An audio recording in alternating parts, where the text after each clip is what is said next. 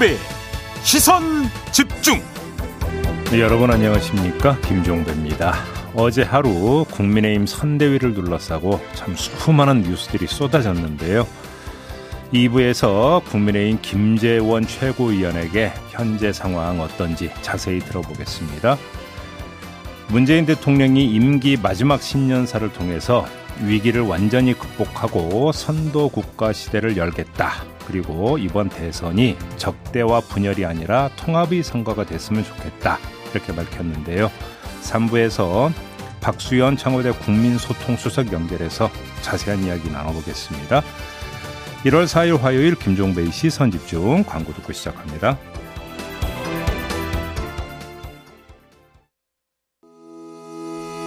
시선 집중은 촌철님들의 다양한 목소리를 기다립니다. 짧은 건 50원, 긴 건 100원인 문자 메시지 샵 8001번, 스마트 라디오 미니와 유튜브 라이브로도 시선 집중과 함께 하실 수 있습니다. 믿고 듣는 진품 시사 김종배의 시선 집중.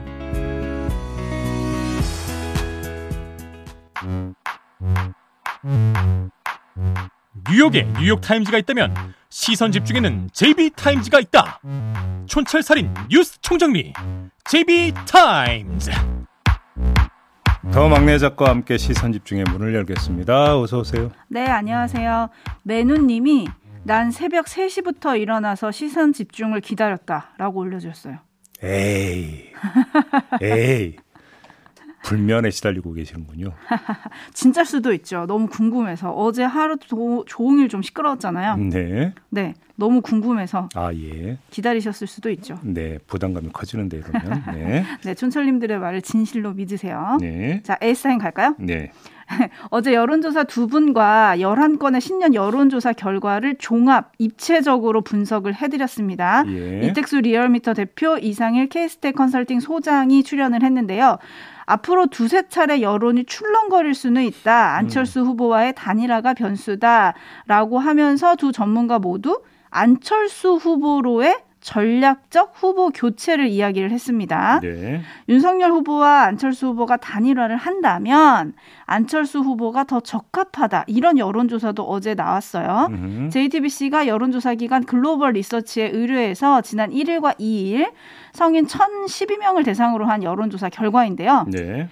윤석열 후보와 안철수 후보 중 단일화를 가정한다면 더 누가 더 적합한가요? 라는 질문을 했는데요. 네. 응답자의 41.1%가 안철수 후보를 30, 30.6%가 윤석열 후보를 꼽았습니다. 네. 이걸 어떻게 봐야 됩니까? 두 가지 현상을 좀 주목을 해야 될 것 같은데요. 연말에 후보 교체론이 불거진 거 기억하시죠? 네. 그리고 1일에 여론조사가 쏟아졌습니다. 음흠. 이때 모두 이재명 후보한테 뒤지는 걸로 나왔습니다. 네. 요 흐름 속에서 JTBC의 여론조사 시점을 보세요. 1일과 2일 조사를 했다는 거 아닙니까? 네. 그러면 1일 쏟아진 여론조사 결과를 접하고 JTBC 여론조사에 응답을 했을 가능성이 대단히 높다고 봐야 되겠죠. 아하. 이렇게 보면 분위기가 반영이 돼 있다. 음. 그래서 안철수 후보가 상대적으로 높게 나오는 이 수치는 결국은 연말부터 이어졌던 일련의 어떤 흐름 그리고 거기서 어떤 조성됐던 분위기를 탄 것 아니겠느냐. 네. 이렇게 봐야 되는데요.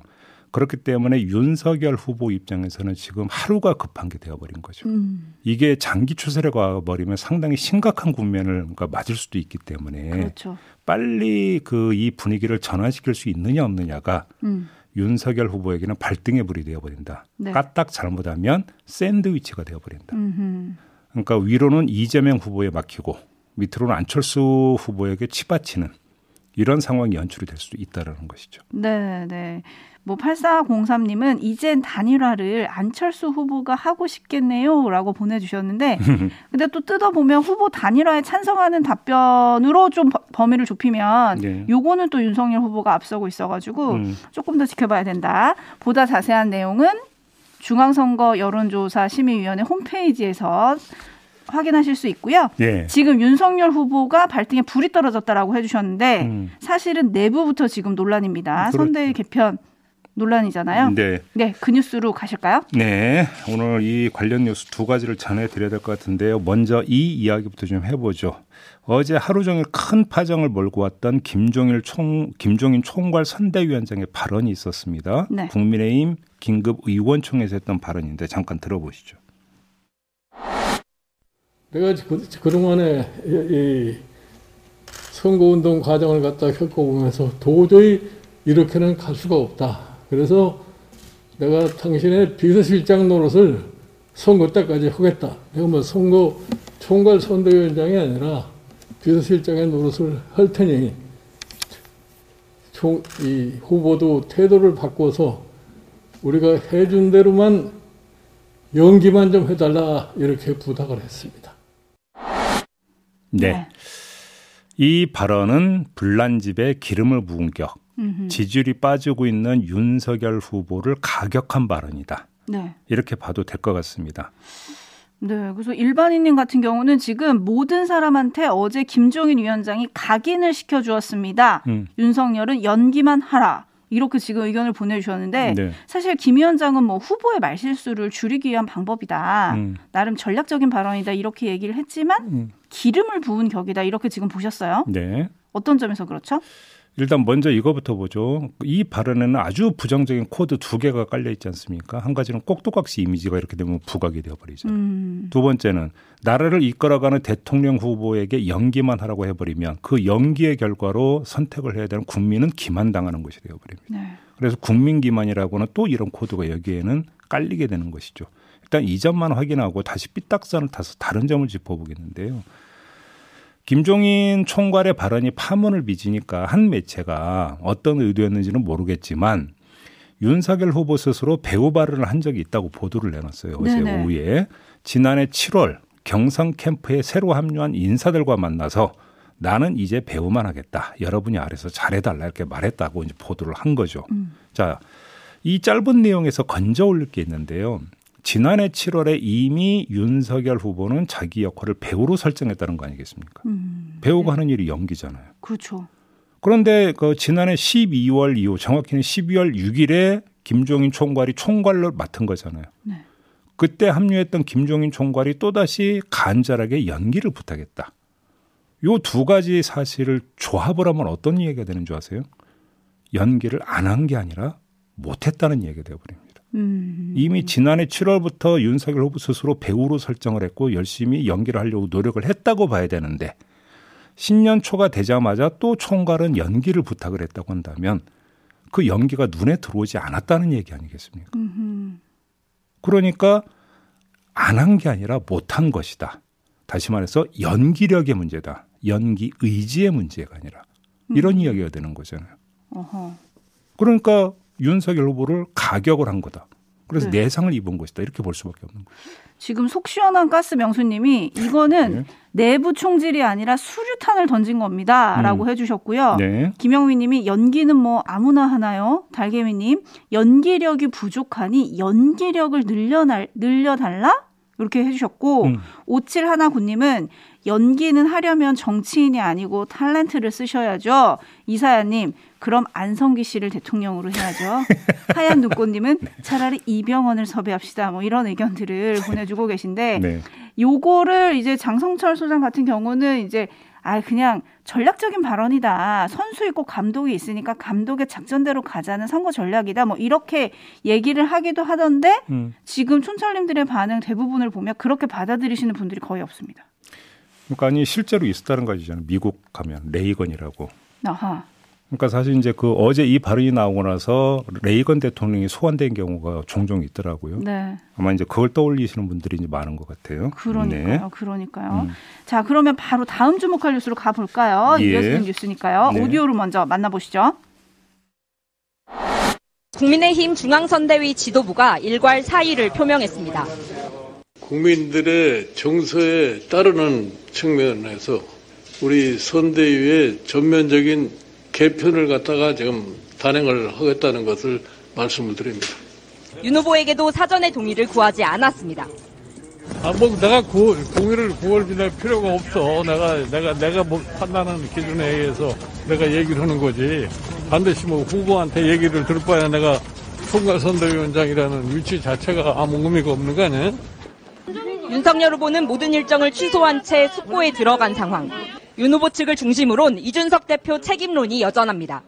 재선 의원들과 긴급 회동을 가진 정점식 의원은 당대표 사퇴론을 포함한 다양한 의견들이 나오고 있다고 전했습니다. 당대표께서도 우리 의원들의 고언을 꼭 들어야 된다. 대표님 그 사퇴 이런 목소리도 나왔다고 뭐 다양한 이야기가 나왔다고 말씀드릴 수는 있습니다. 네. 어제 정말 시끄러웠는데요. 네. 간단히 정리하면 선대위 일괄 사태. 요 일괄에서 딱 한 명이 빠지죠. 김종인 총괄. 그렇죠. 한때는 김종인 총괄도 사의를 표명했다 이렇게 이제 그 전해졌는데 나중에 아니다. 음. 김종인 총괄은 아니다. 이렇게 또 수정이 됐고 김종인 총괄 스스로도 뭔 소리냐. 사실 무근이다. 이렇게 밝혔어요. 헛소리 이런 얘기도 했어요. 그렇죠. 그다음에 또 긴급 의원총회에서 이준석 대표 사퇴 요구가 나왔지만 이준석 대표는 일축을 해버렸습니다. 근데 의원들은 아, 자신들이 맡고 있는 모든 직책에서 사퇴한다고 밝혔고요. 네. 이렇게 되니까 김종인 잔류, 이준석 사퇴 거부 음. 빼고 나머지 모두 일괄 사퇴. 싹 바꾼다. 네. 이렇게 되는 거잖아요. 네. 그렇기 때문에 지금 어디 선대위 일괄 사태도 조금 전에 뉴스 리포트에서도 들은 것처럼 이건 윤석열 후보가 판을 만든 게 아니라 김종인 총괄이 판을 뒤엎어버린 결과잖아요. 그렇죠. 이렇게 되어버리면 이제 문제는 이 상황을 근데 정리할 권한과 책임은 윤석열 후보한테 있는 거기 때문에 네. 윤석열 후보가 어떤 선택을 할 것인가. 이게 이제 최대의 관심사 아니겠습니까? 그렇죠. 자, 요걸 한번 좀 짚어봅시다. 어떤 선택을 할 것인가? 네. 라고 하는 질문을 한번 요렇게 바꿔봅시다. 누구의 의지에 할 것인가? 아. 윤석열 후보는. 네. 지금 윤석열 후보의 심경은 어떨까? 음. 요런 뭔가 질문으로도 대체할 수 있을 것 같은데요. 어제 윤석열 후보에게는 세 개의 파도가 한꺼번에 밀려왔다고 보면 됩니다. 삼각 파도에 휩싸였다 이렇게 봐도 될 것 같은데 네. 뭐냐? 위기의 성적표가 하나입니다. 음흠. 어제 저희가 짚었죠. 11전 지지율? 11패. 네. 위기에 그러니까 성적표가 첫째고요. 두 번째는 위기를 자초한 책임. 본인에게 김종인 네. 총괄이 어제 연기만 잘해달라고 부탁했다는 얘기는 윤석열 후보를 저격, 저격한 거라고 제가 말씀드렸죠. 그렇죠. 예. 연기를 잘못해서 이 성적표를 받아든 거 아니냐라고 하는 게 김종인 총괄의 공격이었어요. 네네. 그러니까 위기를 자초한 책임을 그 멍해를 뒤집어 썼다. 이게 두 번째 파도고요. 마지막 파도는 그런데 또 위기를 해결할 책임은 또 본인에게 부여가 됐다는 거. 그렇죠. 그런 점에서 삼각 파도가 되는 거 아니겠습니까? 당황하지 않을까 싶은 생각이 듭니다. 특히나 정치 내공이 아직은 쌓이지 않은 사람이잖아요. 음흠. 6월 지난 6월에 대선 출마 선언한 사람 아닙니까? 네. 정치 경험이 없는 그런 상황에서 삼각 파도를 맞아버리면 당황하지 않을 수가 없을 것 같은데요. 이런 상황이 되어버리면 윤석열 후보가 아니라 그 누구라도 방어 심리를 부르기 십상입니다. 사람이 코너에 몰리면 가까운 사람, 믿을 만한 사람을 먼저 찾게 되어 있는 거 이거 인지상정 아닙니까? 그렇죠. 이건 윤석열 후보만을 두고 하는 이야기는 아니에요. 보편적인 어떤 현상이라고 저는 보는데요. 그러면 윤석열 후보가 정말 가까운 사람, 믿을 만한 사람을 찾는다면 그 사람은 누굽니까? 윤핵관? 바로 그거죠. 아하. 예를 들어서 윤핵관이라는 게 특정인 아무개가 아니라 네. 이른바 윤석열 후보의 측근 그룹, 윤핵관을 이렇게 해석을 한다면 윤석열 후보가 지금 믿고 의지할 대상은 윤핵관밖에 없을 것이다. 어허. 이런 이야기가 되는 건데요. 이렇게 되어버리면 어떻게 되는 겁니까? 김종인, 이준석 라인이 다시 구축이 되고 있는 상황인데 어제 보면 그러네요. 여기에 또 윤핵관과의 대립 구도가 음흠. 재형성이 되어버린다 이런 이야기가 되는 거고 어제 좀 그 보도가 되게 그러니까 혼란스럽고 어지러웠는데 네. 김종인 총괄도 사의를 표명했다라는 그 소식이 전해진 다음에 이거 어떻게 이거 뭐 혹시 또 윤핵관의 언론 플레이냐 음흠. 이런 의심이 잠깐 나오는데 아 그게 아니라 임태희 총괄 상황본부장이 이야기를 뭐 잘못 전달을 했다 잘못 오이 이해를 했다 이런 식으로 또 그냥 혼선이었을 뿐이다라고 해명이 됐는데 네. 간밤에는 또 이걸 뒤집는 보도가 나왔어요. 음흠. 그냥 그냥 그 모양새는 그런 식으로 정리를 했지만 사실은 뒤에서 또 누군가에 의해서 김종인 총괄 사의 표명서를 흘린 게 있었다. 네. 이런 보도도 있었거든요. 그렇죠. 물 밑에서 지금 또 본- 지금 현재도 암투가 진행이 되고 있을 가능성을 배제할 수가 없다라는 음. 지금 복잡한데 정리를 하면 결국 다시 김종인과 이준석 대 윤석열과 윤핵관의 대립으로 지금 귀결이 되고 있다. 그렇죠. 이런 말씀을 전해주신 거고 음. 이사야님이 학교 운동장에서 유세가 있으면 삐라가 날리던 시절에도 대선 앞두고 당내에서 이런 난리는 없었던 것 같습니다라고 해주셨는데 너무 너무 오래전으로 거슬러 올라가시는. 네, 어제 하루를 쭉 복귀를 해보면 음. 김종인 위원장이 일단 윤석열 후보와의 상의 없이 선대위 전면 개편을 지릅니다. 네. 그래서 윤석열 후보가 화를 냈다는 거죠. 네. 그리고 김종인 위원장이 후보는 연기만 잘하면 된다라고 발언을 하니까 윤석열 후보 측이 또 반발을 했고요. 음. 그러다 보니 이제 오후에 공동선대위원장과 상윤선대위원장 그리고 육본부장 사이를 언론에 이게 공보라인이 정식으로 기자들한테 뿌린 거거든요. 그럴 때 김종인 위원장의 이름도 있었다는 거예요. 그러니까요. 근데 후에 다시 공보라인이 임태희 본부장의 실수였다. 라고 하면서 김 위원장을 뒤늦게 제외를 했지만 음. 그래서 해프닝이다라고 했지만 사실은 윤 후보의 면을 세우기 위한 일부 참모들의 의중이 반영된 것으로 전해졌다. 이런 보도가 오늘 조간에 실린 거죠. 한마디로 정리하면요. 실권 투쟁에 들어가 있다라고 저는 봐요. 네. 촌철님들도 바로 그 부분을 지금 주목을 하고 계신데요. 네. 양명희님, 윤핵관들이 김종인, 이준석 쳐내기를 시도하는 거 아닐까요? 음. 라고 보내주셨고요. 안경님은 후보가 모르는 선대위 개편이라고 물음표를 두 개 보내주셨고, 음흠. 혹성님, 콕 찍어서 권성동 의원은 왜 사퇴 안 하나요? 고세현님, 잘못은 후보가 책임은 선대위가 애효라고 보내주셨는데, 네. 9595님이 저는 김종인 위원장이 나가야지 국민의힘이 산다고 봅니다. 오. 어, 이렇게 아주 단언적인 거를 또 보내주시기도 하셨고요. 예. 피터방님은 서로 패싱하네. 음. 후, 같은 당에서 무슨 작전이 이렇게 심해요. 음. 9200님, 김종인 위원장 이번에 못하겠다고 집으로 안 가실까요? 라고 의견을 좀 보내주고 계시네요. 그거는 윤석열 후보의 최종 선택 결과에 따라서 다시 이 이야기가 돼야 되는 부분인데요. 네. 아무튼 선대위 안에서 뭐 더 범위를 넓으면 국민의힘 그 전체에서 힘의 중심을 어떻게 설정할 것인가 음. 이 문제를 둘러싸고 지금 마지막 쟁초가 시작이 되고 있다. 이렇게 정리를 해야 될 것 같습니다. 네, 근데 어쨌든 선택은 윤석열 후보에게 있는 건데 김종인 위원장은 또 어제 저녁에 한 뉴스에 출연을 해서 음. 개편 방향을 또 밝혔습니다. 네. 총괄 본부를 만들어서 후보와 관련한 모든 사안을 직접 통제하는 시스템으로 가려고 한다 라고 했는데 이걸 또 윤석열 후보가 받느냐 마느냐에 또 결과가 있는 거죠. 좀 재미난 포인트 하나 말씀을 드릴까요? 이준석 그 대표가 선대위 모든 직책에서 사퇴한 후에 선대위 개편 이야기가 나왔을 때 김종인 총괄이 뭐라고 한지 기억하십니까? 음. 뭐 여기서 보면 개편이냐? 총괄 상황본부 중심으로 운영한다 이렇게 밝혔어요. 그러니까요. 근데 또 총괄 총괄 본부를 만든다고 그래서 해서 근데 또 어제 나왔던 이야기는 바로 그 총괄 본부에서 후보 사안을 통제하도록 하겠다. 네, 거의 같은 이야기거든요. 네, 그러면 같은 이야기가 반복이 되고 있다라는 얘기는 뭐냐면 같은 지향점과 목표를 갖고 있는데 관철시키지 못하고 있다는 이야기예요. 음, 김종인 총괄 입장에서는. 네, 네, 그러면 관철시키지 못하는 것은 무엇 때문입니까? 저항력이 있기 때문인 거죠. 그렇죠. 그 저항력의 중심이 누구냐라는 거예요. 그러니까요. 어제 벌어졌던 선대위 국민의힘 내부에서의 갈등의 축은 바로 그것이다.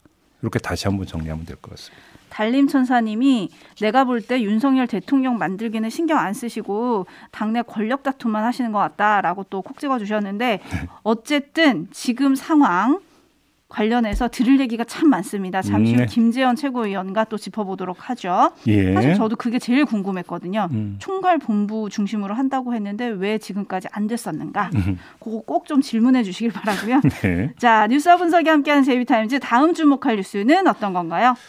미국의 월스트리트 저널이 미국 산업위생 전문가 협의회의 지난해 마스크 분석 결과를 공개를 했어요.